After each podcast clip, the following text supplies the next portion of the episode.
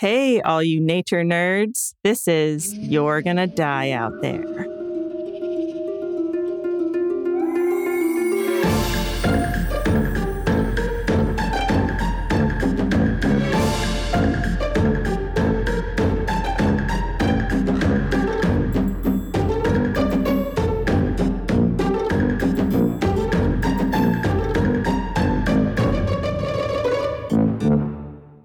Hey, Jen. Hi, Megan. Oh my gosh, how are you doing? I'm doing fantastic. This has been such a great week. uh, yeah. uh, How many cups of coffee? Celsius, whatever. a lot. Let me Yeah. just tell you. But we we're there. We're in the final stretch. Oh man, you guys, episode three, part three of It- our three parter. it's here. It's here. You've made it. You made You've it. arrived to part three of the trilogy. Man, congratulations. Thank you. It's know. been it's been interesting. So one thing I realized is that, you know, for our podcast we say when humans and nature collide. This is I mean, the humans are in nature, Yes, this is true. but nature didn't do shit to them. Yeah. It's really just human, Human- crazy ass humans, Humans killing and- yeah. innocent, nice humans, colliding. and they're colliding in the nature. So, you know, we took it off a little bit, a little off to the left, but it's okay because it's interesting. And I Yeah. think it's good to know. Maybe not so many people know that much about the, the Appalachian Trail and they don't know the history. And we did in part one, we True. covered some of the, the history of the trail and we've talked about a lot of the cool people that decide to hike the whole thing or even portions of it. And, you know, this is just a, a little Yeah. bit more um, history. And, um, you know, for those who enjoy true crime, here you go. Because we Right. won't do it all the time. We won't do this all the time. No, we won't. For sure. But we'll throw it in here and there. Yeah. Because it's, we love it. It's, Yeah, I it's mean, we don't just- love it, but we're fascinated by It's it. fascinating Yeah. and it's interesting. And yeah, it's something that I felt like would be cool to do in the beginning, but uh, probably not for a while while we have another true crimer. Yeah. But other weird, you know, crazy stuff that we're going to talk about. I think at the end of this episode, our plan is to uh, do what we usually do at the beginning, which is like update you on some stuff because we have a listener email to share. What? That was really good. Thank you. Yeah, I want to share that so bad, and so we're gonna, but we're gonna do it at the end because we want to get straight into it. I know we're two minutes in so far. Oh my God. Do you think we could really start the story It's within the first five minutes? there are like three listeners right now. Like, do it, Yeah. do it right now. So Well, I guess we'll. Benter, benter, benter. Here we go. Okay. Let's just get started. Let's get started.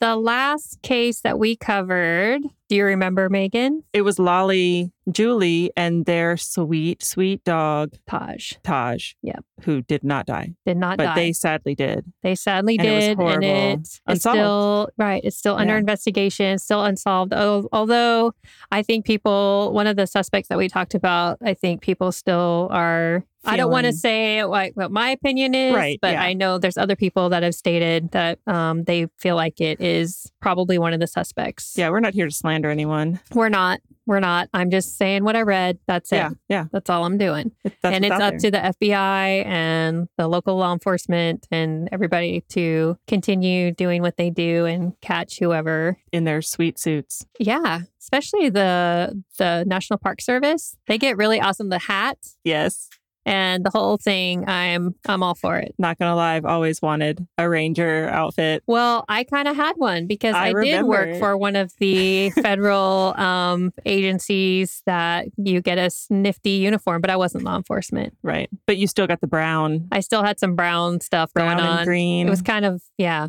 oh god, It, So it good. was, I wasn't into it, but I like it on other people, Sure. not myself. But I didn't have to think about what I had to wear every day. that's the glory. Yeah, it is. It's real nice. When I used in college, when I worked at an animal hospital, I wore scrubs every day and I loved it. It's like It was- PJs. They are. So it was so good. anyway, let's get to our story. number. So we've done six stories so far. This is number seven. And how many? We have 10 deaths? stories total. Right, twelve deaths. 12 deaths. So right now we've already had four survivors, nine dead, Mm-hmm. and one sweet dog, Taj. Poor Taj. Yeah, go check out our Instagram. They're all listed on there. Yes, everything you'll you'll And- find all the. I put some photos and some links. hmm And also, all of your references are on our website. I couldn't fit them in the Instagram. It was like a lot. So, but you should definitely check out all of Jen's references. So good. So how many did we say so far? Hold on, nine. Okay. And uh, we took a little break there for a second, had to do some math. I'm gonna do some math. It's hard, hard math. So so actually, there is an update. I originally said there were twelve murders, but because that's what uh, most of the sites say. But I think there was one that they weren't counting that I added in to Right. this because other places I found it. yeah. So I'm going to update that. Unfortunately, that number is 13. So, That's you know, a- and be- I think because not all of these were actually hiking the trail, but they were found near or around. So we're putting those in. So actually, we have 13. Un- that's a real unlucky number. It is. Well, and really, this is just, again, another ear gift to everybody.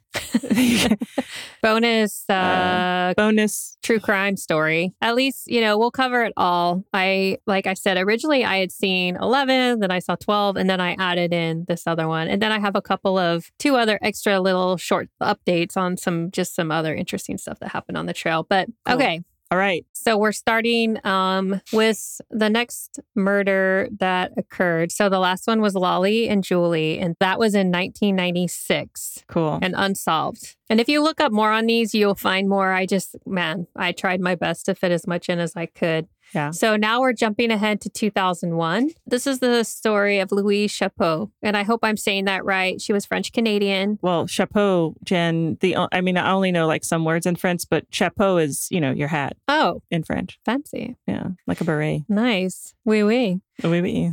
Ha ha ha. Sorry. okay.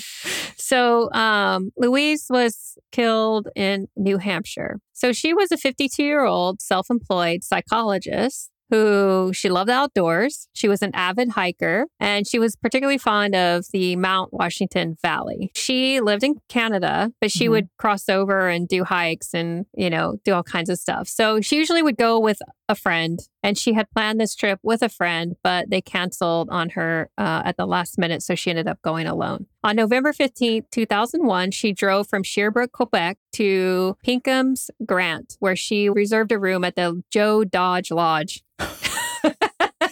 joe That I would- dodge lodge I want to go there. I know, right? So that's at the Appalachian Mountain Club Visitor Center or in that area. Yeah. So she was going there for a long weekend in the mountains. Her daughter, in an article, she had at the time, I think her daughters were, I want to say 10, and there was like teenager and then a little bit of a younger one. Her older Mhm. daughter rem- recalled telling her, be safe, don't make things dangerous, which I'm sure this is kind of translated.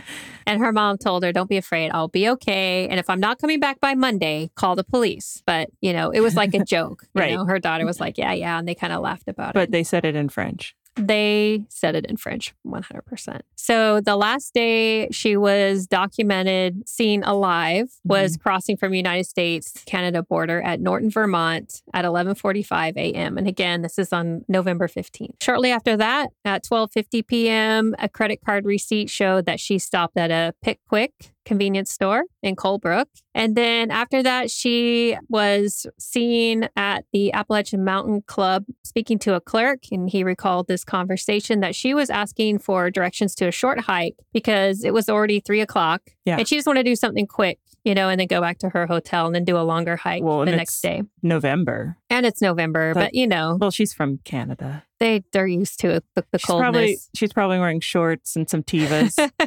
She's like, I don't care. This is warm. the clerk suggested that she do a short walk around Lost Pond Trail. I don't know what it is. What's with Lost these names, Jen? Ponds, I Dismal Dismal Creek, dead woman. Dead Woman I swear it Hollow. wasn't a yeah, dead woman. Dead Woman Hollow. anyway, we're only going to take trails that are like Happy Time Trail Yeah. or You're Going to Be Great Trail. You'll survive. so those are the only ones we're going to take. And that that trail just started right across the street from the lodge and it was a quick one. It was like more of a walk, like Right. a meander, if you will, not really a hard walk. So that was the last time she was actually ever seen alive. She had made a reservation at the Doe Dodge Lodge. but she never checked in. That led police to believing that something happened to her like that actual day. When she failed to return home that following Monday, like she had promised her daughter, which Oh, would have been November no. 19th, her longtime partner reported her missing. Oh, her poor daughter. I know. Rem- imagine having that conversation with your mom and then it actually happens. and They were joking, like, of course I'll see you Monday. The following day, on November 20th, the police located Louise's car at the Glen Falls parking area. That was across the street from the Lost Pond trailhead. November 22nd, which would have been Thanksgiving Day. that's my brother's birthday, Really? November 22nd. Okay. Was his birthday on Thanksgiving? in It, it's on 2000? Thanksgiving every so often. Yeah. So that Yeah. would have been that time. Some hikers found her body only 200 yards from the Glen Boulder Trail. They assumed she must have decided to take instead of the Lost Pond. So they were looking in the wrong area because they assumed she had gone to Lost Mm. Pond. Or what if she, I mean, probably you're going to say this later. What if she had gone to Lost Pond? Someone did something to her and took her. Could that be. Could Yeah. be. They they thought that maybe she had just decided like I want to do something a little bit more. I want to head up this way. Sure. But here we go people. This is how you don't die out there and I'm not victim blaming at all. Okay. This is just one thing I'm saying Yeah. is it's really important to tell people where you're going when you're hiking alone. If you make a Yes. last minute decision, and I know that maybe cell phones weren't as much of a thing in 2001. I- 2001. I had a cell phone that lived inside a desk.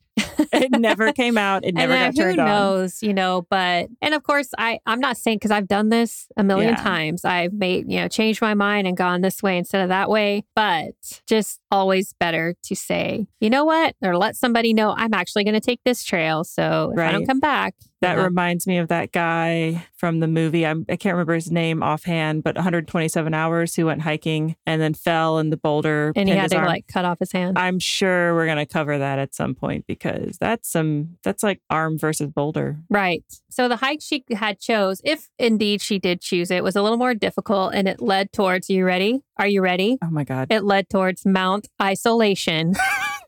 Why? Why? Mount isolation? yes, Megan, Mount Isolation. I feel like we need to have a list of these like really depressing, Right? sad names of areas and just like, come on, can we just pick, can we just, Let's petition to change some of these names.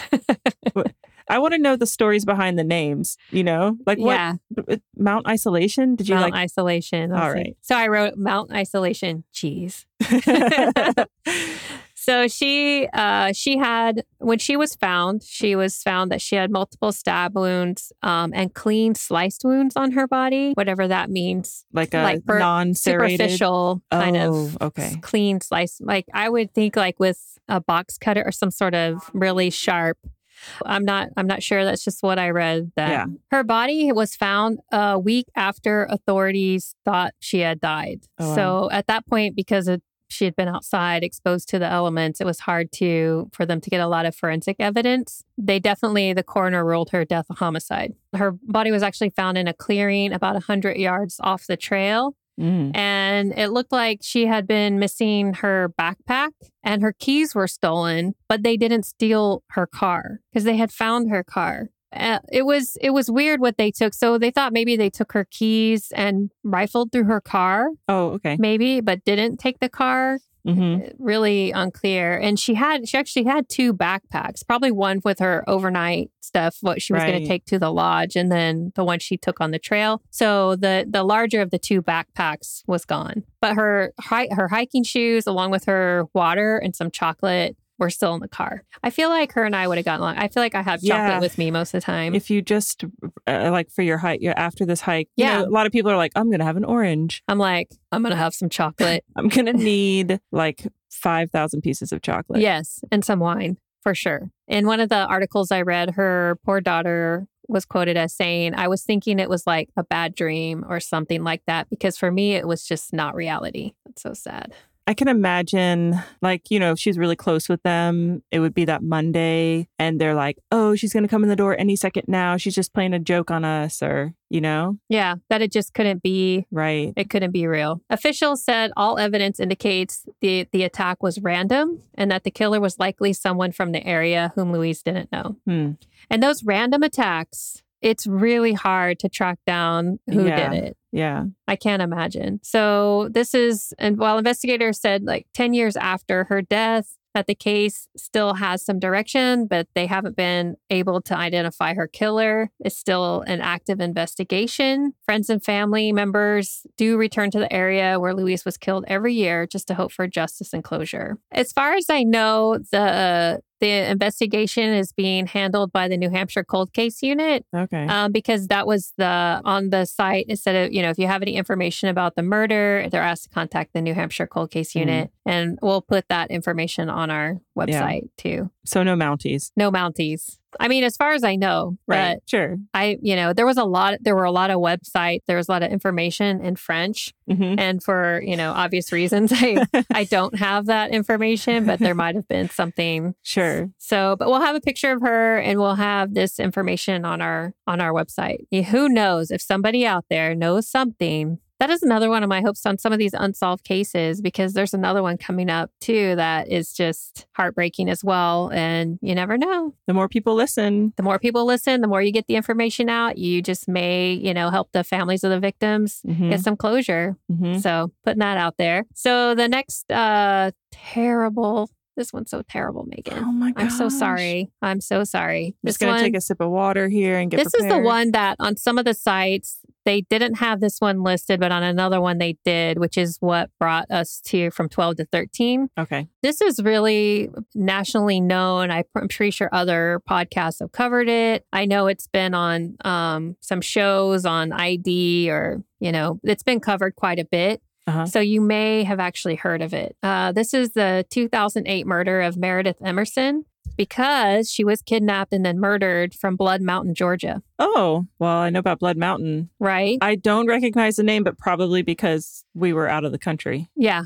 probably because we, yeah, we weren't. Not we to weren't sound there. bougie, that was that's just Peace Corps time. Well, post Peace Corps time. Post Peace Corps time, still out of the country, but yeah, not completely bougie. completely detached. yeah from just all not news. following the Yeah. the news or any kind of Yeah. information coming but so well i'll fill you in All right. on this terrible case meredith was born in charleston south carolina on june 20th 1983 gemini oh, she was r- actually raised in holly springs north carolina which is a suburb of raleigh you needed i didn't know that but Raleigh. raleigh sorry west coast and she also lived in Longmont, Colorado. She actually graduated high school in, I don't even know how to say this, N I W O T, Niwot, Niwot High School in Colorado. And in two, fou- 2005, she graduated with honors from University of Georgia with a bachelor's degree in French. oh, UGA. And she was also given the Cecil Wilcox Award for Excellence in French. Oh wow, that's cool. She was real good. She actually studied abroad mm-hmm. and she became fluent that was her plan was to Mm. go either live abroad and teach english or in some way to use her skills you Yeah. know for translations on new year's day 2008 meredith took her dog ella who was a cute little black labrador retriever mix Oh, they went on a hike to blood mountain and she had written a note to her I, okay right now megan is giving me these really sad eyes about the dog so megan just hang on you have to stick it out I might okay get a little teary. I'm okay. She's, all right. I think I saw. Yeah, they're water. Her eyes are watering right now. it's a thing. It's a thing. This this hike to Blood Mountain was actually located along the Appalachian Trail, which is Mhm. why I included it in here, and it's included on other sites. So this is something she did all the time. She had a roommate. She left her note like taking Ella for a hike. You know, see you later. But as much as they, she was a seasoned hiker, and they did this all the time. That day, things went terribly awry. Another hiker and former police officer had reported along the hike that he had found a police baton, two water bottles, a dog leash, and canine treats abandoned at a spot along that trail, and it looked like it had been disturbed. Earlier, he had seen an older gentleman, or I'll just say an old creepy ass guy, holding that same baton. He had seen Meredith had her dog on the same leash. I think it's his former cop brain, you know, Uh-huh. that picks up on these details because I'm not sure everybody would pick that up. No. But really good information because he's been to probably to enough crime scenes to be like, or enough, you know, areas where something's happened that he can say, this doesn't look right. So he Right. definitely noticed that. Mm. Another eyewitness and hiker had seen the same old man waiting impatiently for people to leave an area. and I think it was that same area or nearby. This old man had been seen hiking with Meredith earlier. So these are all eyewitness accounts. Uh, how do you how do you determine if someone is waiting impatiently? Was he like uh, clicking his fingers on the baton? Was he like tapping his foot a bunch? I think you can just tell that somebody is looking around in a panicked way or looking weird, you know, and why? Because when people hike, they're hiking, they're moving Yeah. on a trail. If somebody's just standing there watching people and looking weird and creepy, which he does, and we'll post his picture, and he is a creepy ass guy, then you'll you'll see that he would have it would have stuck in your brain to been like, why is this guy not hiking? And he's just standing there looking around right. like he's impatiently waiting for the coast to Something. be clear. So, and they may not have, they may have just like kind of noted it like in their brain, but when this all came up, they're like, wait a Whoa, second, yeah. there was something. When Meredith did not return the next day, her roommate called uh, Meredith's boyfriend and he went straight to Blood Mountain. He looked around and he was hoping for the best. He thought, well, maybe she ended up like she got snowed in because the weather was getting bad and she Mhm. stayed the night somewhere. So, but her car was still in the parking lot untouched. Right then, he called the he called the police and reported her. What time of the year is this again? It was New Year's Day 2008.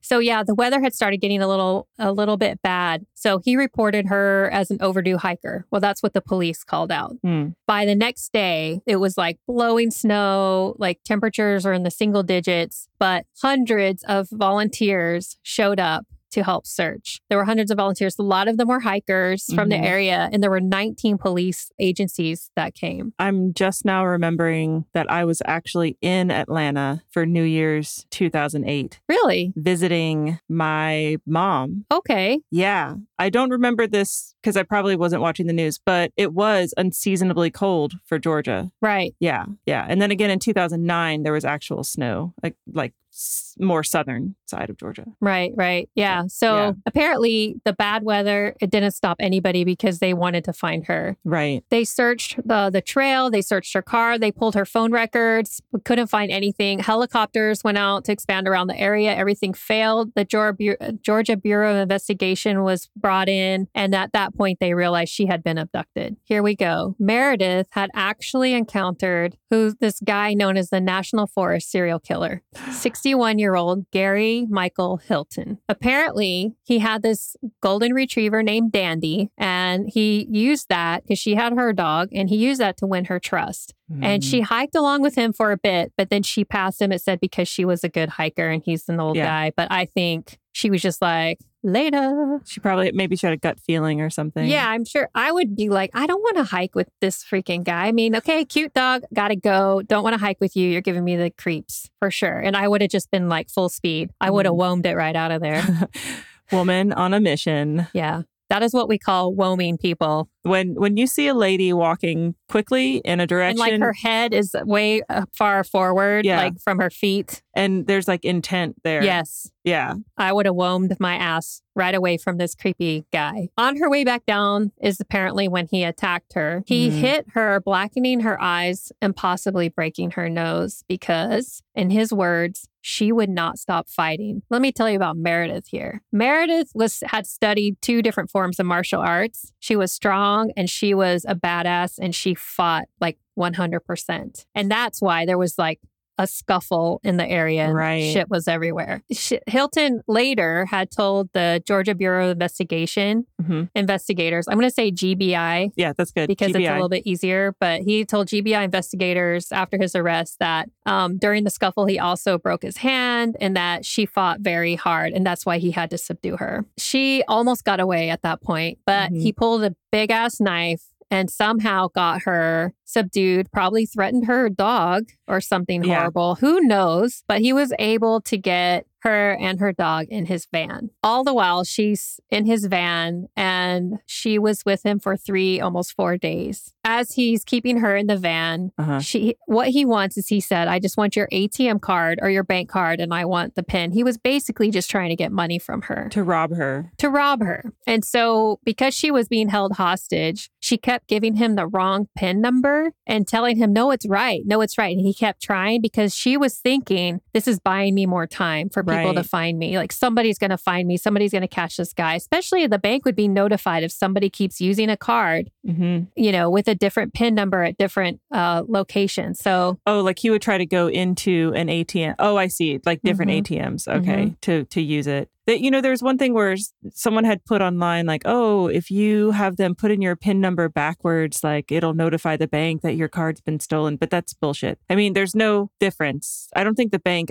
actually they'll have their there's record. no SOS signal. Yeah, there's no SOS signal. So that would be cool if there was. But then I That's think, true. but then I, I wonder if whoever was trying to steal it from you would know catch it. on. Well, at some point, yeah, you could never have like a universal SOS number because then everyone would like know they it. put in the SOS number and then like a big net drops on top of them like Scooby Doo Yes. and catches them. yeah, I would love that. I do like that she was using it to like stall. Yes. Yeah. Right. So she she did her best to try and stall it. Mm-hmm. Unfortunately, the investigators, as much as they were trying, they could not keep up, catch up. On January 3rd, the police held a news conference about the abduction. So remember, this is on uh, January 1st. mm-hmm. right, when she was abducted. Abducted. So this is January 3rd. A businessman called in on the tip line. It gives his name, but I'm not going to give his name. I'll just call him a businessman. He identified the murderer after seeing the story on CNN. So Mhm. good job, CNN. there we go. He told authorities that this creepy ass guy, Hilton, had done some work for him and his company. And because of that, he had all of his information. He even knew his type of vehicle, the van he was driving, and his the the license plate number. So he gave all of that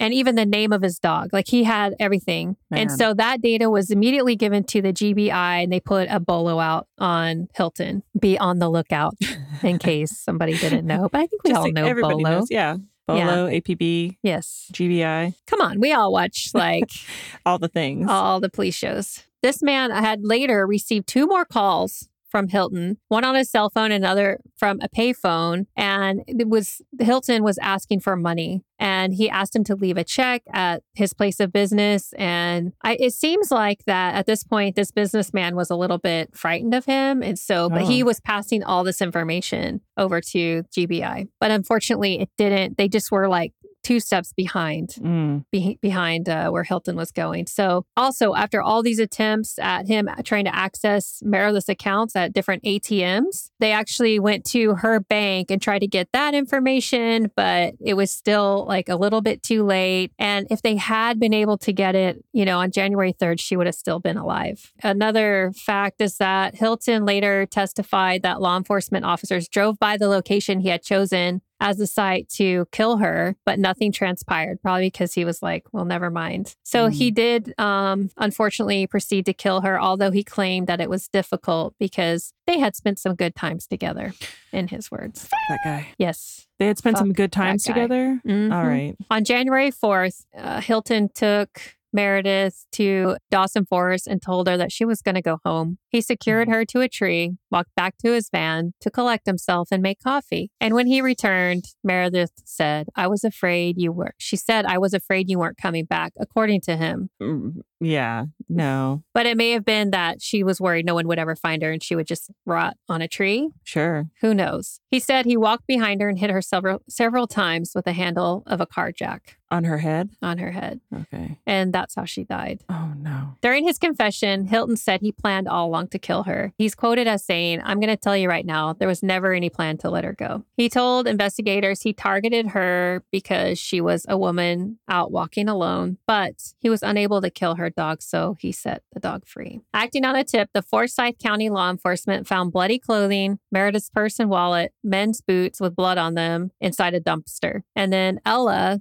the sweet little her sweet little dog was found wandering in a parking lot of the Kroger across the street. Oh. So they did get her. That same day at a Chevron gas station, a very freaking awesome clerk called the police and was like, "Hey, the guy you're looking for is out is here cleaning his van because he had seen him on TV." And Mm-hmm. so the police like blasted over there as fast as they could and they caught him right before he got the bleach inside his van. Oh man. I well, know, at right? least that. So it was pretty quick. So Yeah. crime scene analysts um, They got the blood evidence. It matched, unfortunately, with Meredith's DNA. Mhm. And he was arrested and charged with her murder. He pleaded guilty to kidnapping and murder and was spared the death penalty as part of a plea bargain because Okay. they wanted to know where her body was. Okay. That was I- that was the yeah. agreement. So he agreed and he made a map and he's like, here she is. And so on January 6th, two days after he was arrested, um, they went out and he told us she was not buried and that she was under some leaves and brush. And so they went down and he said he had washed her down with Clorox and water. The lead investigator, this guy, John Cagle, said that he remember asking if she was intact or not. Meredith's body was found deep Ugh. in the woods, like I said, of Dawson's Forest. And as they had been told by Hilton, she had been decapitated. Why? Why would they decapitate I her? Don't know, but you'll soon see this is a pattern. Because when they went, they they found her body, but they hadn't found all of her remains. They had to take him out to the forest, and he's about an hour away from Mhm. where part of her was. They found he pointed out the rest of her, and this guy, this lead investigator, was like basically like, "Get him the f- out of here." I, I hate when they take, especially serial killers. Mm-hmm. You know, You think about like Ted Bundy, stuff like Mhm. that. They take them out to like, oh, show us where it is, and I hate that because I feel like on some level they're enjoying it. That Right. There's there's an enjoyment in it's that. like how they say that you know a lot of killers will when the police show up to a crime scene they'll be standing around as like one of the Yeah. like onlookers but Yes. so they always study the crowd because they get a sick thrill out of it right. yep Mm. i think that's why he was like just get him out because Yeah. he just was didn't want him around he just was like he needs to go be locked up forever Yeah. we don't need to see his ugly face they soon found out that he had five other victims i'm Mhm. sorry four other victims and she was the fifth he had been on a spree and apparently it was really just to get people's bank cards and get money from them But then he would kill them. then he would kill them. So the first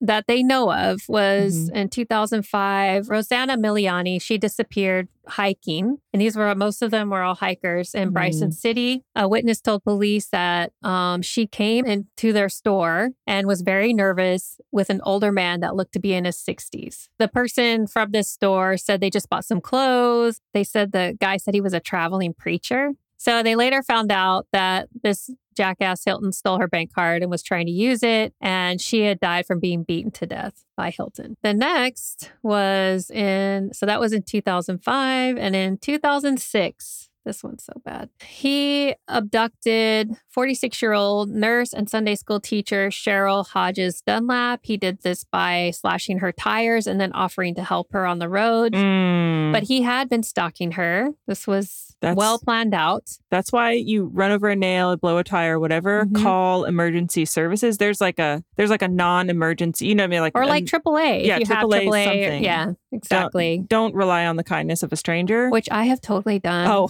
before in my life. I mean, this was like pre cell phone, yeah. and I was just like, please, someone pull over. so I've taken help from strangers. but now Luckily, I'm still here. alive. Yeah. Yes. Like I said, he kidnapped her and ended up decapitating her. Mm. leaving her body in the this is in uh, florida so maybe you're familiar with this one it's the apalachicola national forest Appalachicola. is that it apalachicola national forest surveillance cameras captured a masked thin man using dunlap dunlap's atm card on three separate occasions after her disappearance Hmm. and there's a picture of that with like a mask on at the ATM, and it's so fing creepy, let me tell you. The next was a married couple in their 80s that just loved to hike. It was John and Irene Bryant. Why? And this was on October 21st, 2007. They found the body of Irene Bryant a little way from the couple's car. He had kidnapped the husband, John. The couple had disappeared after taking a hike in the Pisgah National Forest. Uh, John was found later and said to have died from a gunshot wound to the head. Again, How did trying the- to steal their bank cards and get money. Ridiculous. How, And I feel like everybody would have just been like, take it. yeah. Here it is. Go away. Just leave me alone Right. like why he has to murder and mutilate people is over an ATM card, over money. It's just, I can't understand. The last victim before Meredith, because Meredith was his last victim, thank God he was caught. Uh, Michael Scott Lewis, uh, on December 6, 2007, his body was found in Tomoka State Park. near Ormond Beach, Florida. He was Mhm. also found decapitated and dismembered. Terrible. I'm super surprised he didn't kill her dog, Ella. Well, let me, I'll get to that. Okay. He was sentenced to death in Florida for the murder of Cheryl Dunlap. This was after he was already sentenced for Meredith. Mm-hmm. So that was um, in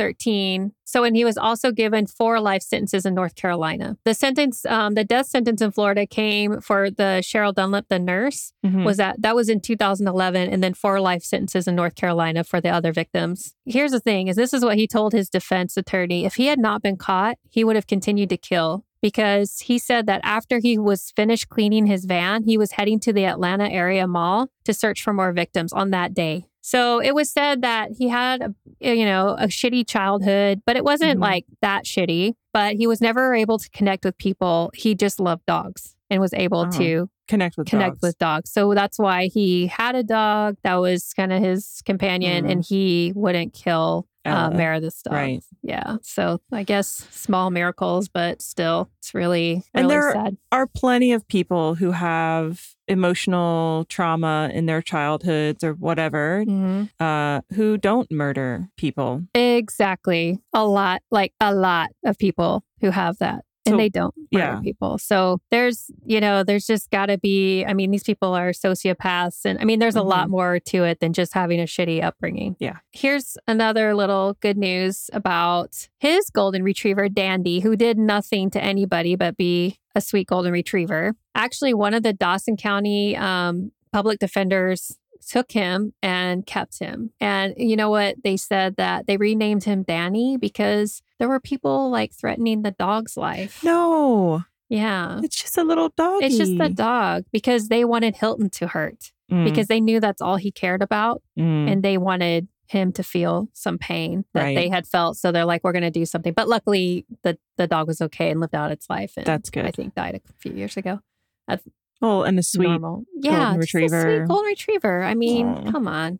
Um, Emerson, uh, Meredith Emerson's friends formed a right to hike in her memory, and it's an annual hike that they do every year. And they also held a final Ella's Run at the Gwinnett Environmental and Heritage Center, Cool. where she would walk her puppy Ella. Oh, that's sweet.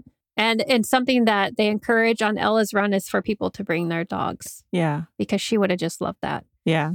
The University of Georgia also created the Meredith Hope Emerson Memorial Award for students who would like to study abroad. Oh, wow. So, because that's something she did and it really helped her and was a h- Mhm. big experience, you know, in her life. So, that's something that they did in her honor, and her parents really loved that. yeah. Also, 12 years later, after her death in 2020, so just last year, Mhm. the lead investigator on the case, John Cagle, wrote a detailed account of Meredith's um, case called Those Days in January The Abduction and Murder of Meredith Hope Emerson. In an interview, he stated that the hiking community, especially the Appalachian Trail hiking community, have a network to communicate. When she was reported missing, apparently the word went out and we had hundreds and hundreds of volunteers show up help search for her you saw a lot, lot of good happen even though it was a bad thing just a lot of good people wanting to help so I think that's kind of the theme for these three episodes for us is that like this shitty, shitty stuff happened, but the the survivors and the people around the victims Mm-hmm. got together and and did some shit that was really good. and what a really supportive community of hikers there are especially along the Yes. appalachian trail and people who have done it or hike it Mm-hmm. you regularly that they always pull together and they call it a tramily instead like a trail Oh, that's family super cute. Yeah. Well, and it's it's love of honestly, it's love of nature, yes being outside, Yep.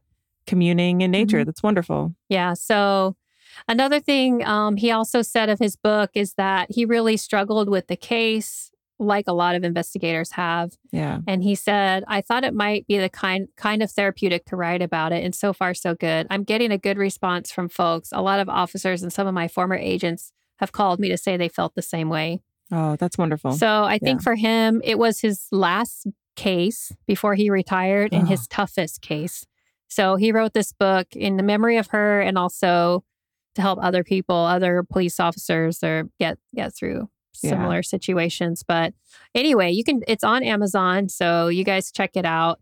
Um, I can We can post the title of it again, but it, again, it's those days in January: the abduction and murder of Meredith Hope Emerson I wonder by if John it- Cagle. I wonder if it's on Audible. I checked if it was on Audible, and it's not. So come on, Audible, let's do this. But it just came out in 2020. right, so right, right, right. One thing I want to mention about this case Mm-hmm. is I focused on Meredith, but this is a serial killer case, and I did talk about br- very briefly all the the victims, but this is this is a big, huge story, and so if you want more details, for sure look it up. There's lots out there, and I'm pretty sure it's been covered, like I said, um, in a lot of different shows and other podcasts. So Mm-hmm. definitely go out there get more details but i just wanted to focus on meredith because well you know it falls in line that she was on the trail but Yeah. also she was just an amazing person Yeah. and i love that she fought so hard and if only and i think that's the, the hardest part for the investigators is they were so close Yeah. In Anyway the end, they got their man though. in the end, but that's right because she was able to fight him off for a few days and they were able to get right on his tail. They caught him before he could kill others Mm-hmm. and her dog was okay. And her dog was okay. Yeah, so her That poor was- family though, but I'm sure, you know, at least we can know that this guy is never going to see the light of day. Oh, one yucky thing that I read about him that his lawyer had said is that this is exactly what he wanted. He actually had been so supposedly he was um, diagnosed with MS. Mm-hmm. And so he was just like, I don't give a shit what I do. And if I get caught and I go to prison, because as long as I have my cup of coffee and a newspaper every day, I don't care where I'm at. Wow. His end game was really, he was fine with going to prison. And that really pisses me off. Yeah. That's do something else to go to prison. Don't don't murder people. If you want to go to prison, Like rob some banks. yeah, rob a bank. Yeah. You'll get If you many want years for money that. and you want to go to prison, rob some banks. Listen, if you want to go to prison, just carry around. Not that we're condoning robbing banks. right at all. But if if you really want to go to prison, just carry around a little baggie of weed, and you'll get like In the wrong state. fifty in the wrong state. right? Also, be the wrong color, oh, God. and Yeah. you'll get a fucking life sentence. So, There you go. I mean, anyway, okay, that was Tangent. little soapbox. All right, We have two more to go, unfortunately. all right. but we're almost there. Almost- Hang with me, Megan. Almost we're there. almost there. The next one happened in 2011. Scott Lilly, he was 30 year old from South Bend, Indiana. Scott's plan was to hike southbound from Maryland to Springer Mountain, Springer Mountain. Georgia Yeah. but he never made it. One of Scott's interests, and this is a big reason why he wanted to do this, he was super interested. He was like a history buff, really into the Civil War history. And he that's what brought him to Virginia and to hike that trail starting on June 15th, 2011. hmm He went by the trail name because they all have trail names, which usually you can give yourself your own, but sometimes other hikers will give it to you. And his was Stonewall. Oh, like Stonewall Jackson. As in, yes, Thomas Stonewall Jackson, which, who was the commander in the Confederate Army in the Right. Civil War. was gonna say. Just Stonewall, he died from friendly fire in 1863, coming across the border from uh, Clarksburg, West Virginia. That Little S- history. yeah, that seems like kind of a downer trail name. Um, yeah. He started his journey down the AT as a path for self discovery, finding himself, and visiting Civil War battlefields. So remember, Hmm. he started his hike June 15, 2011. Uh huh. And the last time anyone saw or heard from him was around the 31st of July when he climbed what they call the Priest, which is a 4,063 foot mountain in Nelson County, Virginia. Oh, And the Appalachian Trail crosses that. So Okay. if you do the trail, you got to do that. That- Just FYI. sounds like fun. He had stayed at the priest shelter, which is about half a mile east of the trail along the old hotel trail. And that, for people who would know, which we don't know, but it loops around and rejoins the AT again about two miles north. The shelter and the hotel trail is about almost 17 miles, which is, according to this, was an average day's hike. And then there's another shelter called the Cow Camp Gap shelter, and that's another half a mile off the trail. and It's down that hotel trail. Anyway, so what they're saying is he probably wanted to camp at the Cow Camp Gap. That's a lot. Shelter Yeah. with the next day's plan of hiking uh, four miles to the US 60 and hitch a ride into um, this popular trail town called Buena Mhm. Vista, Virginia. But And Uh, he- people go there to like resupply and make phone Right. calls and stuff. At least that shelter sounds more happy. It's not like a dead Cow cow. camp. It's yeah, it's not a dead cow Yeah. camp. It's not like murdered cow shelter. anyway. Uh, So that was in the last time people saw him was July 31st. That's when he was Mhm. last seen. On Friday, August 12th in 2011, a group of hikers came across his body lying in a shallow grave mm, along a side trail to that Cal Camp Gap Shelter in George Washington and Jefferson National Forest. The area is in the Mount Pleasanton Special Management Area. They believed at the time he had been dead around 12 days. And since this was on federal properties, the FBI took over the investigation. Fibby. The FIBI. One thing that was noted is that his it's a blue or purple backpack and some new trail shoes, a Nintendo game, and a handbook on the trail were gone. So those are things Hmm. he did have with him. So they weren't with him when he was found. Um, and they're still not sure because you know they didn't have much evidence whether robbery was the motive for the attack. Right. Um, the FBI offered a $10,000 reward for more information leading to the arrest and conviction of his killer. Um, and the, the investigation the investigative team included the National Park Service uh, rangers that work around the Appalachian Trail and U.S. Forest Service law enforcement, Virginia State Police, and the FBI. Wow. So they interviewed 83 hikers, main, you know, trail maintainers and other in multiple states, uh, including long distance hikers who were known to be in the area around that time. Mm, Uh, the FBI would not provide more specifics uh, about their investigation or anything that had to do with the coroner's report, but it was noted that he died by suffocation. Oh. Yes. I find it kind of hard to believe that 12 days he was there laying in the ground and no one smelled or Oh yeah, it's Saw. summertime. something. I mean, I don't know how cold or hot it gets at whatever altitude he was at, but still. Well, he was a ways off the trail. Okay. And you know, I mean, I just know from my experience hiking, sometimes you do smell funky stuff. It's- it yeah. passes depending on which way the wind's blowing. Mhm, mhm. And sometimes I think that, yeah, probably a deer died or a pig died or something. You know what I mean? 'Cause raccoon. Something. Yeah. So people who wouldn't know, they would s- maybe wouldn't they'd be like, Sure. wouldn't think something, but 11 days in August, July and August. 2020, which would have been nine years later, despite ex- extensive investigation by the FBI and all these other agencies, they still don't have a, you know any evidence to solve the crime, and no one's been arrested. Oh, wow. Uh, an interesting note was on May 27, 2019, another 30 year old hiker named Chad Austin vanished near Panther Falls, which is just e- east of the Blue Ridge Parkway, which is pretty close to where Scott was Mm. found. They found that his dog had been locked in his car. Hopefully, his dog was Oh my okay, God. which was nearby. his wallet was mysteriously found months later. It's like somebody, it didn't look like worn or anything. It was just placed by a missing person's photo. Somebody just placed the wallet there. Weird. But yeah, it was just a few miles from where Scott's lily body, body was found. When they did get the wallet, it had his driver's license and other identification inside. Mm. So to this day, he has not been found. Oh, wow. Could be a connection, but there's just Mhm. not enough evidence. There were some articles where they had speculated that it was like hill people. I don't want to go into that. I was like, No. nah. it's fish- fish." Anyway, so who knows? Um, I don't think that that's, Mm. you know, there. It's all speculation at this point because they don't have it's still an open Sure. investigation, and there is also a number people can contact if they have any information. So we can post all this. Yeah. yeah.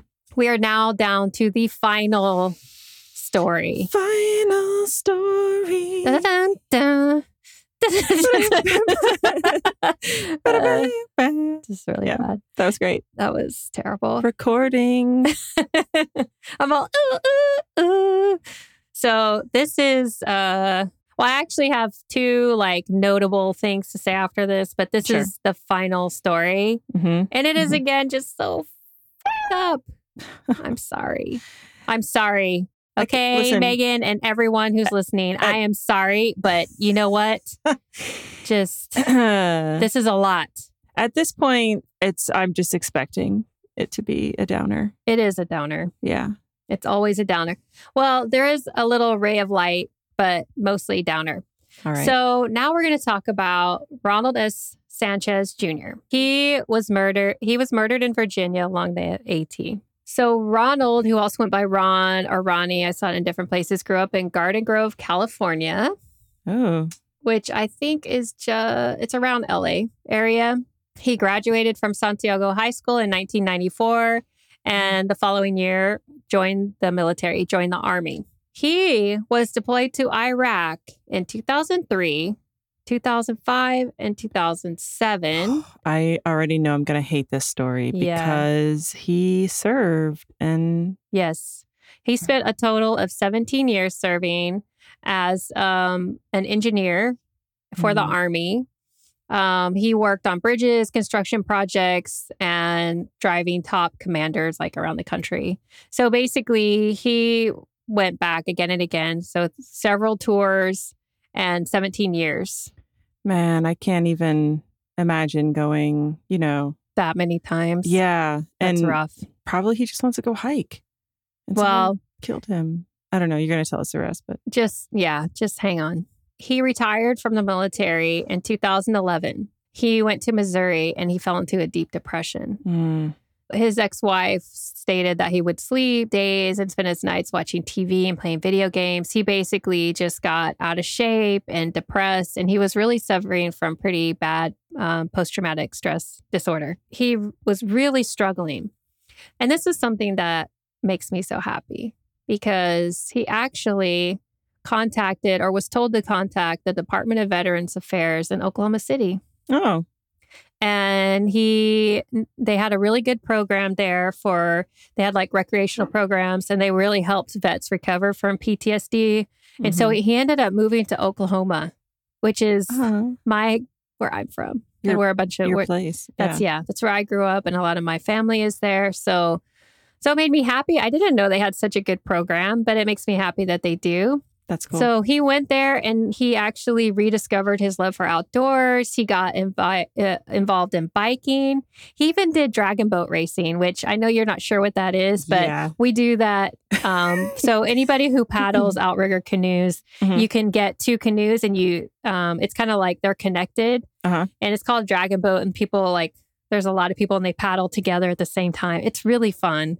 Anyway, he got involved in hiking. And because he had like let himself go and got out of shape, he started kind of feeling better and getting outside and he lost weight. He got Mhm. super motivated. And they really helped him with like set short term goals little by little that helped him build how he could do on the trails because his knees were really messed up from a couple of surgeries um, from spending his time, his tours over in Iraq. yeah, from his tours in Iraq, and he had also injured his back. But Not only was he recovering mentally, he was also recovering physically.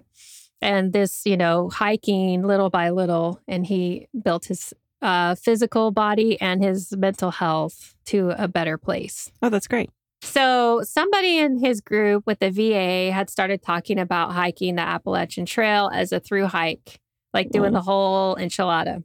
He thought that that would be a great thing and that maybe, um, you know, this distance hiking, he had seen where these neurological studies where they'd seen that doing distance hikes would really help people recover from PTSD. So he was like, you know, I Mhm. think this is something that I should try and do. Again, yeah, going outside, nature. It's always Yes. good for mental health. Right. Mhm. Right. Uh, on one of their short hikes, he met his uh, lady named Kelly, and they really hit it off. And she, this was an Oklahoma with an Oklahoma City hiking group, and she really wanted to go on the trail with him, but she was a single mom, and she just couldn't be like, "See ya, kiddos. I'll be back in six months." So she instead she drove him to Springer Mountain, and this was in January.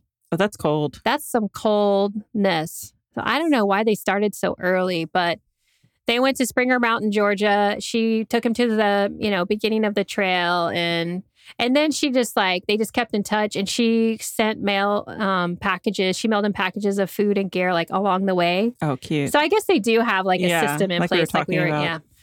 In episode three, part one, didn't we talk about it? Part one?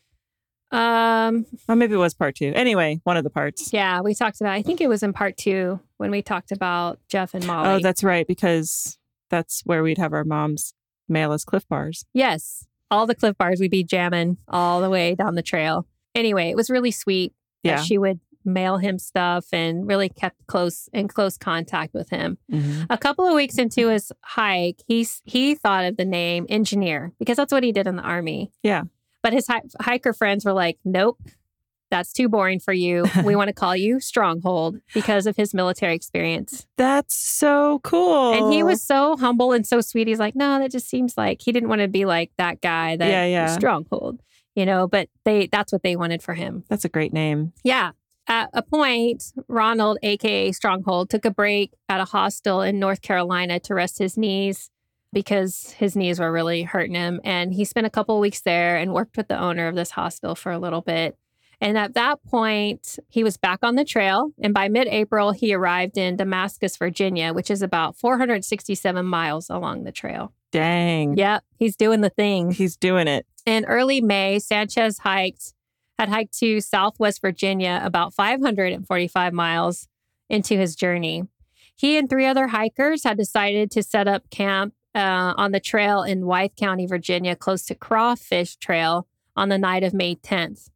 The campsite is located in the George Washington and Jefferson National Forest. So similar. Weren't we just there? I Yeah. feel like, yeah, we were just well, at that point, this crazed lunatic named James Jordan arrived at the campsite and he was talking to himself. Mm. Immediately, you're like, nope. He sat by the campfire until after dark, singing songs and playing his guitar. After nightfall, like people are trying to go to bed, he began to threaten the four hikers in their tents. He threatened them that he was going to, he was screaming and he was saying that he would pour gasoline on their tents and burn them to death. Jesus. So around midnight, they had had enough. Yeah. They're like, F- it. It's midnight, but this guy, we just can't. We Yeah. can't do this. Yeah. Oh, and let me tell you that James Jordan was Mhm. there with his, his dog too. Like all the crazies and these Well, it's because dogs don't judge. dogs don't judge. Th- I feel like that's all the only. That's the thing that opens dogs up to abuse and horrible because they, if you're feeding them and Mhm. showing them any kind of, you know, They're just so sweet. they're just so sweet. We don't it's like deserve them. unconditional love. We don't deserve them. So he was there with his dog, threatening these poor people. So, like I said, around midnight, they were just like, we don't care. Let's just go somewhere and get away from this guy. It's just, it was getting to be too much. Yeah. So as they were getting their stuff together, he he had kind of gone somewhere and then he came back. So two of the hikers had already run off. Like they're like they packed up their shit real fast and took off because I think they were really freaked out Yeah. and they headed north. The only two people left back was Ron and another female hiker. okay. And they were just all kind of happened to be there at the same time, you know, because people help each other along Right. the trail. His friends and family all agree that he would have done anything to have calmed down this guy. I mean, he had served three tours in Iraq. Yeah. He I- was pretty well trained to handle any kind of situation. So they feel like that if all the attempts to de escalate the situation didn't work, he would have done anything he could to have saved or helped the other hikers. And that seems like what's happened. Yeah. And also, it was quoted that he, a long time ago, had already come to grips with the idea of sacrifice from his service in the military. Mm. And somebody was quoted as saying, if God needed someone to step up, it would have been Ron. He is a really sweet guy. As the whatever happened, whatever transpired, he tried to stop the situation, Mm-hmm. but James Jordan stabbed him in the chest. oh no. And once he was fighting and he was down, then this guy turned his attention on the 28 year old hiker Kirby Morrill from uh, Dartmouth, Nova Scotia. Kirby fell back, and this guy climbed on top of her and started just slashing at her Oh my and stabbing at God. her.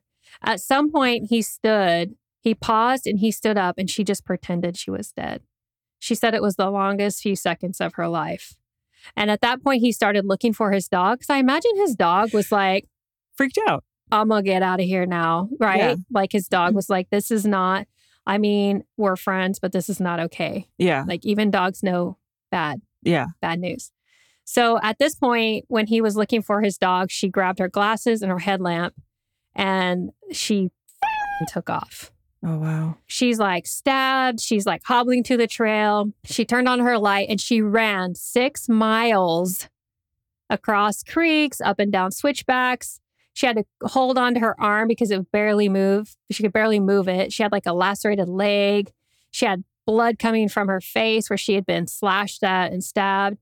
And so it was maybe like three hours of this Yeah. until she spotted a pair of hikers that were camped near one of the major high, highways and they helped her out. So they called an ambulance um, and then a helicopter came out and they took her straight to a hospital in Bristol, Tennessee. hmm She had been stabbed nine times with more than 40 lacerations.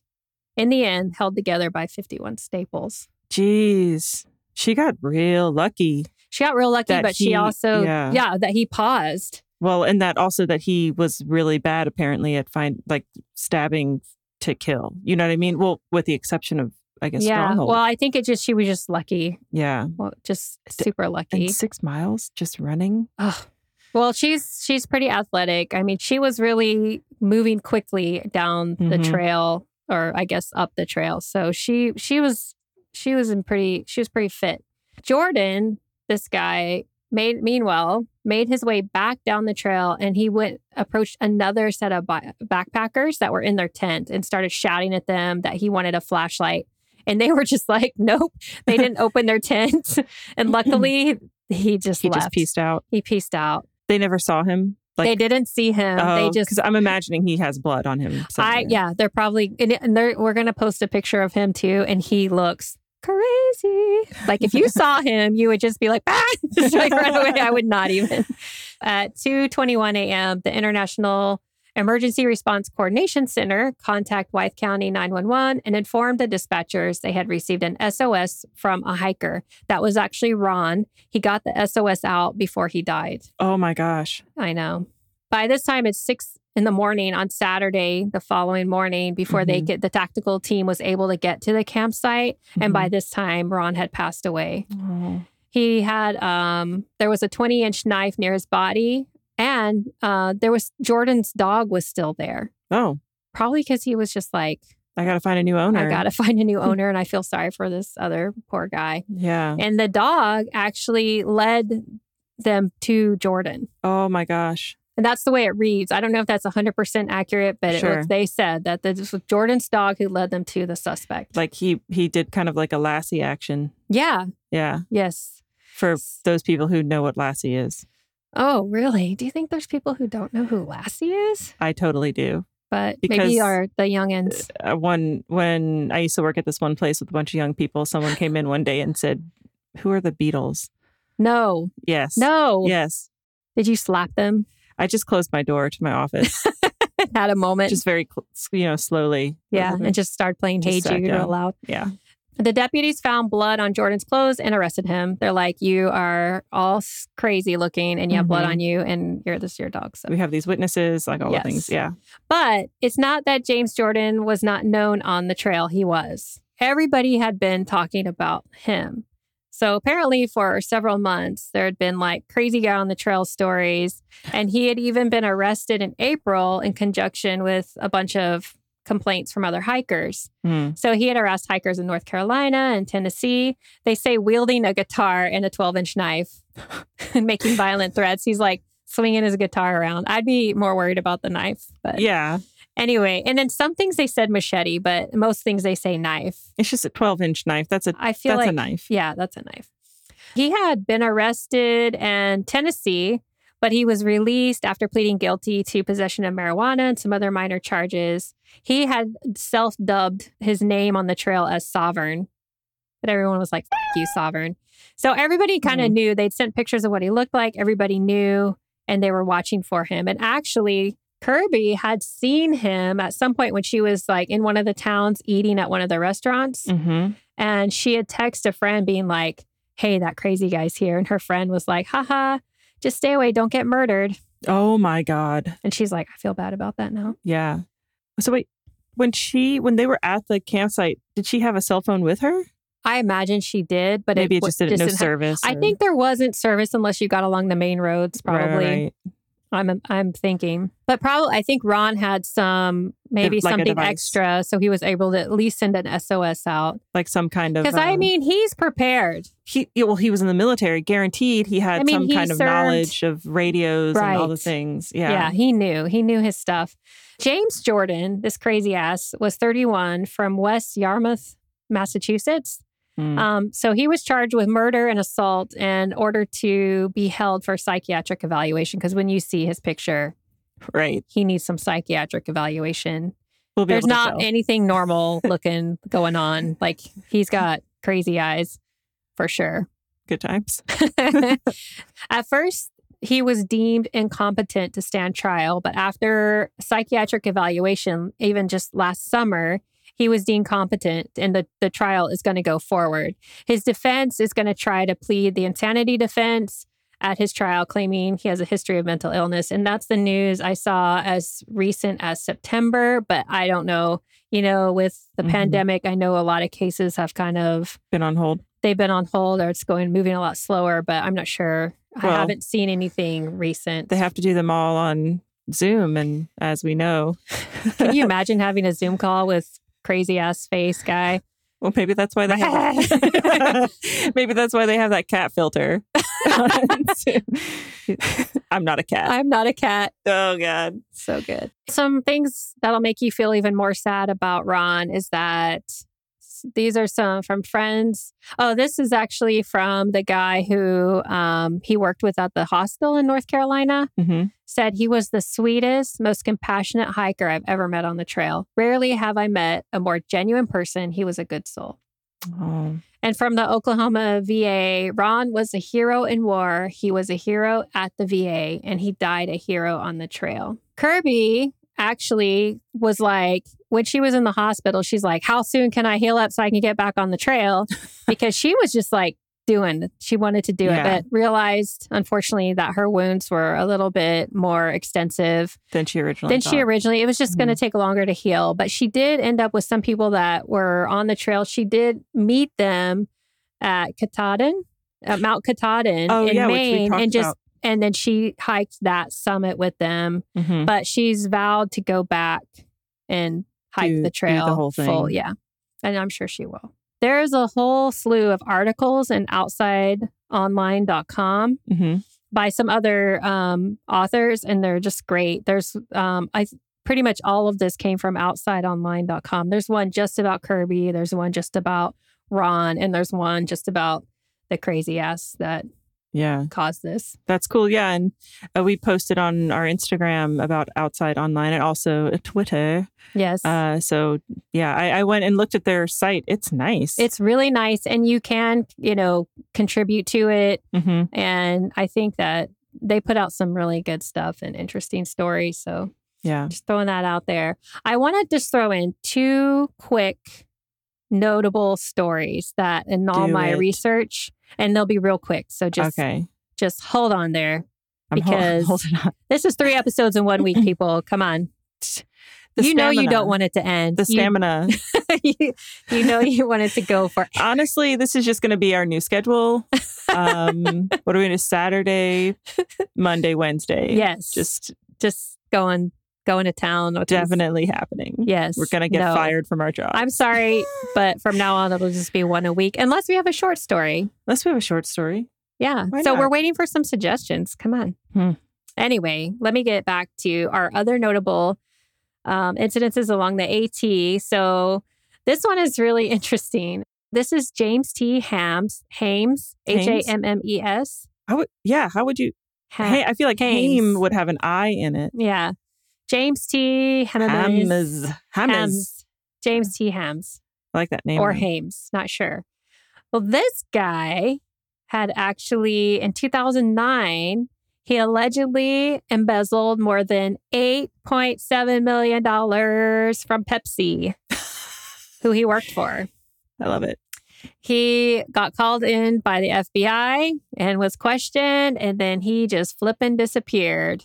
He left, uh, he went to the trail Uh-huh. and he just like hit out on the trail for listen to this six years What? from 2009 to 2015. I love it. Crazy. Yeah. So he was also believed to have played a part in his w- first wife's death during the summer Oh. of 2003. She was at home in uh, their bedroom in Lexington, Kentucky, sleeping alone. The home caught fire. She was Mm. 40 years old and she'd been married to this guy, James, since college for two for 20 years. I thought that it was going to be kind of like a fun, you know, like living on the trail thing, but then the whole wife dying in a so fire. I didn't see Ugh. that he was ever indicted on Sure, that. but I'm it not was- sure so because some suspicions. but it was some sus- Some suspected. some suspicions. Don't be suspicious. Don't be suspicious. Don't be suspicious. Don't be suspicious. Here, let's go. In late 2014, there was a hiker who had spent time with, oh, his trail name was Bismarck. Like Bismarck Key. Uh, uh, or but do you mean like Bismarck, like I- wherever that I, really town don't is? know, but Like the- Bismarck, isn't there a ship called the Bismarck? probably. But that was his uh, trail name was Bismarck. And there was a hiker in 2000 or 2014 that had watched a rerun of American Greed. That's a good one, too. Oh, wow. and it featured this guy. And so he recognized his trail companion and he's like, Hey, I just want to go make a phone call. down back." And he called the, the FBI. that guy was like, don't be suspicious. that was yeah, he's all like, cha cha cha cha, cha chaing over Just to gonna the go. phone. I got to go to the bathroom. Uh, let's make a quick call. I got to call my mom. She sounds like a guy, but hey, just wait don't for worry me about right here. right here. I'm Don't, buying you a beer. don't I'll be right back. back. so, anyway, he was busted. And in May 2015, he fel- pleaded guilty to wire fraud in connection with the embezzlement. And I guess when they found him, he had like all this randos, like money and cell phones and like computers and stuff. I don't know. on the trail. On he, the should- trail. he just has like he just has like one of those fishing jackets with a bunch of pockets, and it's just like stuffed No, with there's a money and there's a little- picture of him. I you, should, you got to post it because it's like uh, before and after. So it's like originally when he was arrested or what he looked Yeah. like, like clean shaven, Sure, and then his trail mountain man guy. look. Yes, Yeah. yes, the mountain man look, slash Peace Corps look. I feel like every guy that we went to Peace Corps with decided to grow a beard, grow a beard and not wash themselves. ever. It's disgusting. until I yelled at them enough. yeah, Yeah. Anyway. so that's that was that. And here's the last one. And this one's so sad. I hate it Mm. because it's really it's just really sad. So this is a lost hiker. Oh, Her name was Geraldine Largay, and this was in 2013. mhm. She's also known as Jerry, or her uh, trail name was Inchworm because she moved along. She moved slowly. I feel like I That's would cute. have something similar, yes, like penguin, like I just waddled along, or something, or turtle. crab. so she was 66 years old. She was a retired Air Force nurse from Tennessee, Mm. and she set out one summer to through hike with a friend. So her friend had they had left on April 23rd, 2013, and her husband of 42 years, George, drove ahead of them and he would meet them. So he had taken them Yeah. and then he would keep meeting them at prearranged spots and he would give her supplies and they would hang out. And she was in constant contact with him along the way. That's sweet. Yeah I really it was like that. he really supported it, but he really Mhm. wanted to make sure she was okay. So he Right. stayed with her. So on June 30th in New Hampshire, her hiking buddy um, had to go home for a family emergency. Oh no. So it's another one of those. So, but at that point, you know, Jerry's like, I'm, I'm doing this. I want to keep going. And plus, her husband was kind of like, there. Like she felt in contact. yeah, she felt Yeah. like she at least had him, you know, helping Mhm. her along. So one morning she ventured off the trail in this really, really deep wilderness area that's very dense. She ventured off the trail in what they call a 100 mile wilderness area for a pit stop. So she basically needed to go pee pees. Sure. She went to use the restroom, She, and when she. she and when she came, you know, I don't say she she. and when she came back, she Mhm. got disoriented and she lost her way. Oh no. And she, as much as she tried, she I guess she just got you know, I easily get lost, so I feel like this could happen to me. Which is Mhm. why I would never hike, you know, without somebody, or maybe a, if I if I had a GIS unit or GPS unit that Yeah. was really I knew how to use, or because I feel like I get dis- disoriented real easily in like places you shouldn't get lost. yeah, I've been lost in the woods once. Yeah, I was by myself, uh, lost in the woods. that And is- it there was definitely panic that started happening. Yes, and I had yes. to physically like calm I had to put my take my feet out, you know, just kind of like, okay, okay.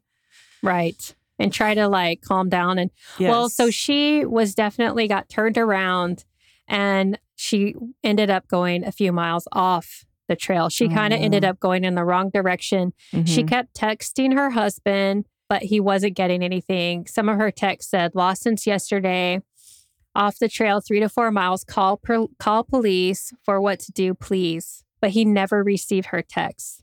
So after her husband didn't hear from her, he did call the police. He got Yeah. really worried. Unfortunately, she was not found. oh no. She survived 23 days on her own before she died of exposure and starvation. Oh. so and they know that because she stopped texting, or Okay, so they did eventually find her body two years later in 2015. Mm. It was found by some um, people out, like loggers or for, I'm sorry, maybe like forestry folks that Sure. were out. It was three miles from where she was last seen. So she Ah. really went in the wrong direction. She was basically all they found was a sleeping bag. yeah, And they did an extensive sh- search for her, but they just, I don't know well, how they missed her because they were saying probably she should have been found mm-hmm. earlier, but it just it was the forest was so dense in that area. So she was in a sleeping bag, you know, and that's where they found her body.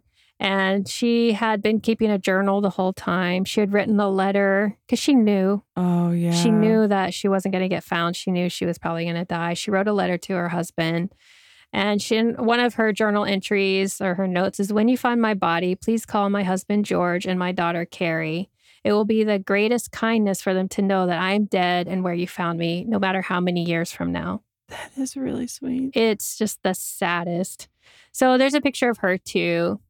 Because you know what? Let's remember her because she was just like, Yeah, the sweetest. And that can happen to anybody. I mean, I Yeah. feel like m- my husband has like this inner compass and he never gets lost ever, never, and he can always find his way back. And I'm the exact opposite.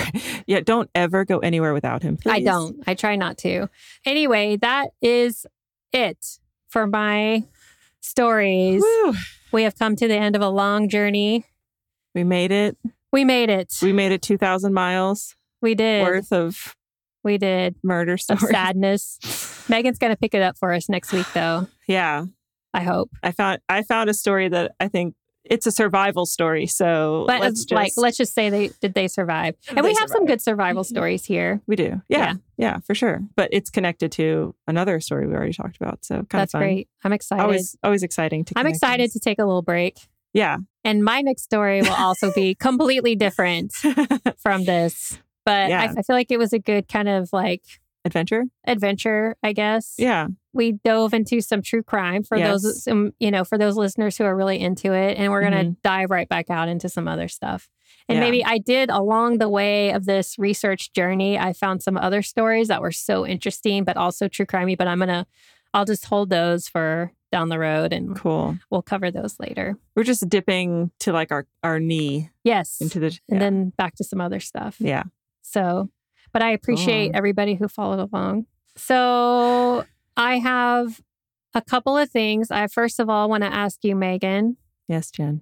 now that we're at the end of this long, arduous journey Mhm. across the AT, Mhm, mhm. I want to know what would you pack in your emergency preparedness kit? Yeah. So I've had some time to Yeah. think about it, and uh, you know, w- in episode three, part one, Yes. uh, always a machete.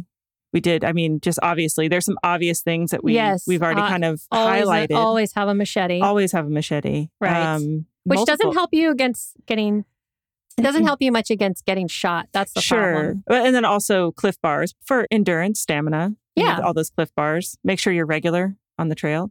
Um, and, Exactly. and then, but Important. I think I think the most important thing that you should bring with you, which kind of goes along with the machete, Yes. is crazy face. Oh, crazy face. Yeah, definitely. You need to bring your crazy face when you, you, need go on to have the a trail. face more crazy than the potential killer. crazies. Yeah, Yes. yeah. I Uh, like that. with your machete sharpening stone. I mentioned it in part one. Sitting outside your tent, Right? Just, just sharpening sharpening your machete. and making the craziest ass Crazy face. face. Um, the other thing. What that I- about all the other hikers that you're friends with though? well, they'll. Will they'll you just, be like, hey, I'm gonna do some crazy face right now? Yeah, this guy is crazy. I, don't worry, I got it. I got this. Yeah, bring your crazy face for everyone else. Yeah. But they'll know your trail name could be Crazy Face. now we need to go hike it so we can anyway uh and then i think also just gonna say because this is a long trail you're gonna need at least one other item so we got machete with the crazy face all your Yes. cliff bars All the cliff bars. and then you're gonna need a trained black bear oh all right? shit, a Yeah. black bear or a grizzly? oh maybe a grizzly yeah trained gri- that's better I like the grizzlies because they'll eat you they will eat you like in Mm. one chomp. we'll definitely talk about that story later Oh, yeah. but yeah definitely a trained grizzly that just comes with you Because who would f- around with you if you had a trained grizzly bear at your side at all times? I Yeah. mean, we love our dogs, and I know people want to bring their dogs with them, but why not a grizzly? yeah why not a grizzly No one will dare come near you. Yeah, and and the other bears probably won't come near Nothing will come near you. nothing. You're yeah. just and then you'll have this amazing trained grizzly. like if they shoot their 22 at the grizzly, it'll Please. just make them mad. Yeah. And then they'll just get eaten. And, And then, then- you just move along your merry way. Yeah. It's perfect. Someone comes screaming for a flashlight in the middle of the night. Just trained grizzly. the grizzly sitting there on a log, like reading the newspaper. Oh, Right. excuse me. You need, uh, hey, you, get out of here. oh, you need a flashlight? Sorry, sir. Sorry, sir. I ate all the flashlights. Yeah, so that's there you go. I mean, I'm not necessarily for animals in captivity, but you're going to be hiking the trail with no, them. it's just you befriended them along the way Yeah. and they wanted to come with you and protect you. you break a deal with it's a them. friendship. you provide them with fish and berries. And then at the end of the trail, you're like, "Tch, have fun. have fun do at your thing. Mount Katahdin. right? Are there or- grizzlies that live? I hope so. I don't know, but you know, maybe they would befriend another hiker to take Yeah. them down. It's it, like Sherpas. Like Yes. grizzly Sherpas. but only if they wanted to. Right. Yeah, which I feel like, you know, why not? hmm That would be great. So there we go. Those are- That's Crazy what you- face and a bear, a grizzly bear. uh, grizzly bear, Perfect. Well, you could always just get a stuffed grizzly bear, not a real one, but you know, just to scare people. just to scare people or like a, like those poster cutouts. and just have it behind you at all Right. times. and when you when you get up in the morning, you just like fold it into a Fold small it and put thing, it back. put it in your pack. Yeah, but you could just pop it up. So wherever you're at, it just looks like there's a giant grizzly I love it. and you're sharpening. Because if you had a poster pop up of a grizzly and you were sharpening your machete with the crazy face, I feel like that would be enough to make anybody be like, you know what? I'm just going to go to the next shelter. I'm Yeah. good. Yeah, Yeah. exactly. Not worth it. Don't don't mess around. Don't mess around. Yeah. With crazy face grizzly girl. nice, it. nice picks. I love it. Also, my donation sites for Yes. this and the end, there's actually a lot. And I mentioned some along the way and things you should watch, but let's just make it the Appalachian Trail. Conservancy.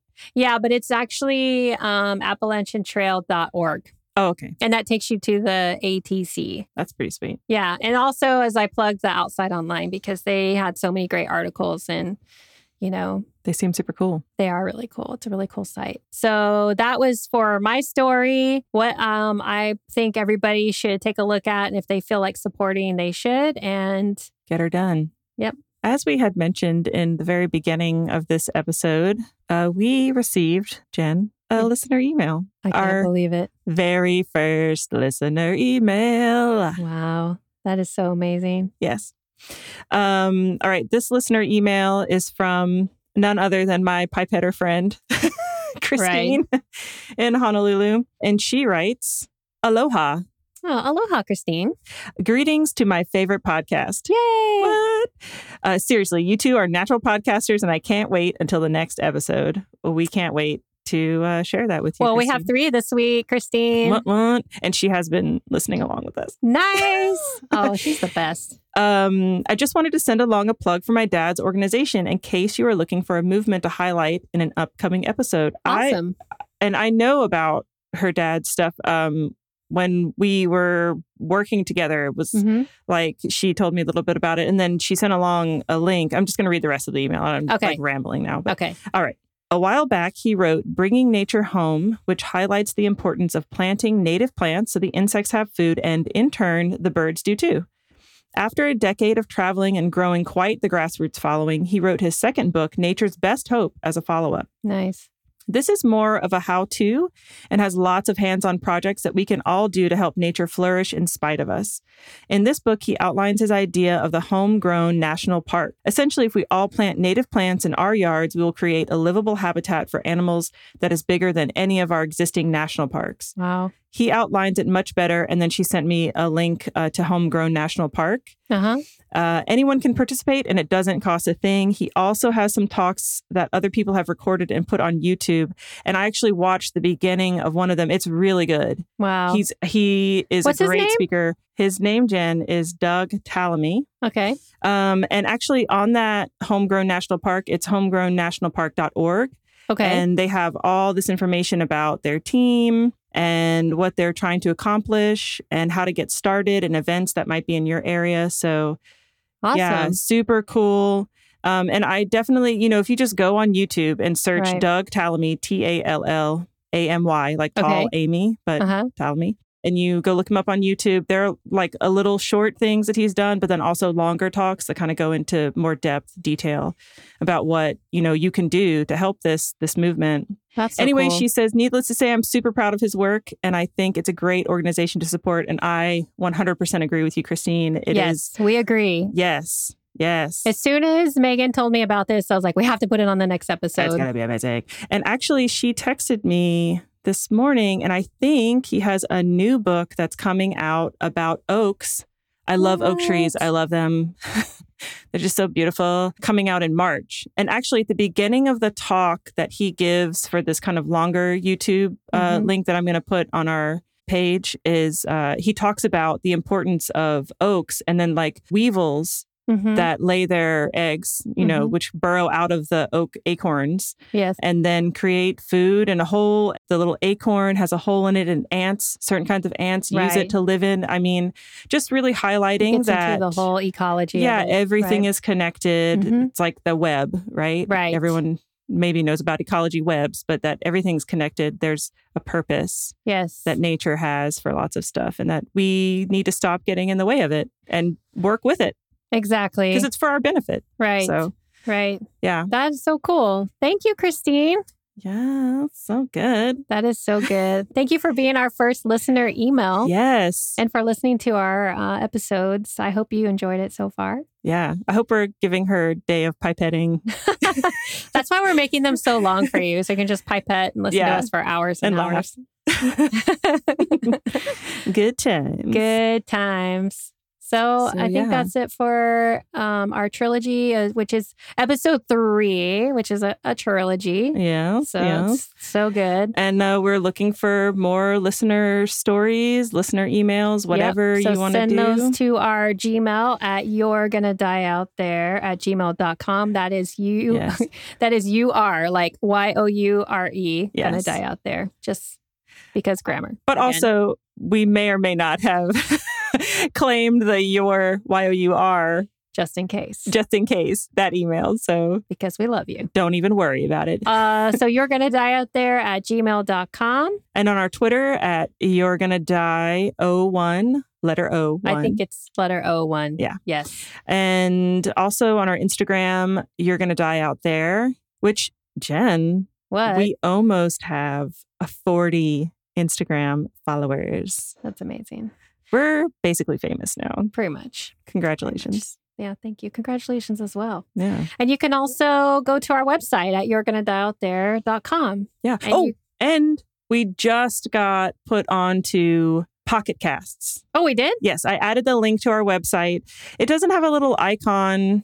I haven't figured that part out yet. So it's just like a little link, like a little paperclip sign Okay. up on, you know, where we have like our Twitter, Instagram, all of those links. Okay. Um, but it's just another podcast platform. So maybe you don't listen on Stitcher, maybe you don't listen on Apple Podcasts or Google or whatever. Maybe you listen to Pocket Casts. Yeah, Well, guess what? we're Uh-huh. there. We're there. So yeah, so Spotify and Apple Podcasts, make sure to subscribe, rate and Yes. review because that just helps us out. Oh, and thank you. I saw we had a Yes. review written. we did have a review and it was so great. So thank you. Thank you so much. So anyway, I guess that's it for episode 3. You made it, Jen. I'm so proud. Thank you. Hey guys, don't die out there. Bye. Bye.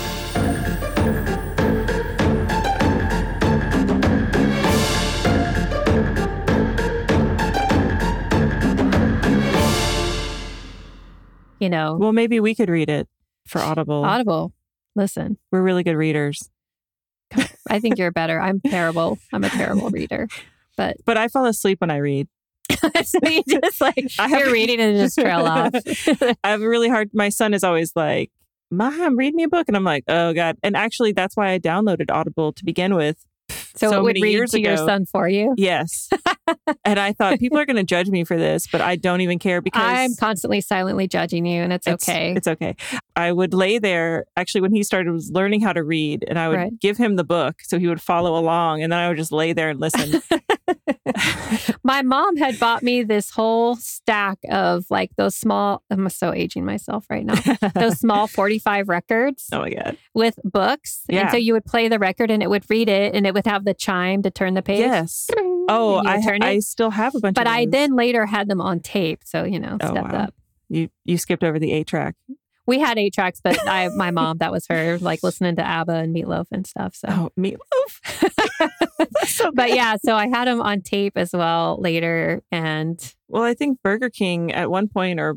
McDonald's, one of them did a series of Star Wars. Like you could get the cup, the glasses. I had oh those my for the god, longest. I remember those. Yeah, but then they also did. Um, they had the the peanuts. 45. Yeah, I had all the peanuts. Yes, You know- I still had some too up into my sometime recent life, and somehow or another they broke, and I was just so sad. I actually And I had E ET ones. yes, no, the all this every Oh single my God. glass series. There were Smurfs, ET, Yes, the Smurfs. Yes. I remember the Smurfs. and I. We had all if of them. anybody out there loves us and has one of these amazing Yes. collectibles, you know, they sell people sell them on eBay for so much money. we will send you some crazy ass merch. I'm such a dumbass. And when I was at my mom's, you know, like basically getting all my stuff together to like ship overseas, Right. I was like, I don't need these. these are kid glasses. And your mom got rid of them. and we yeah gave them to like Goodwill or something. Oh my god. That is so, sad. some some goodwill up near like i don't know where she was close to that time like vinings or whatever somewhere in Georgia. atlanta yeah You yeah, you It's- lucked out.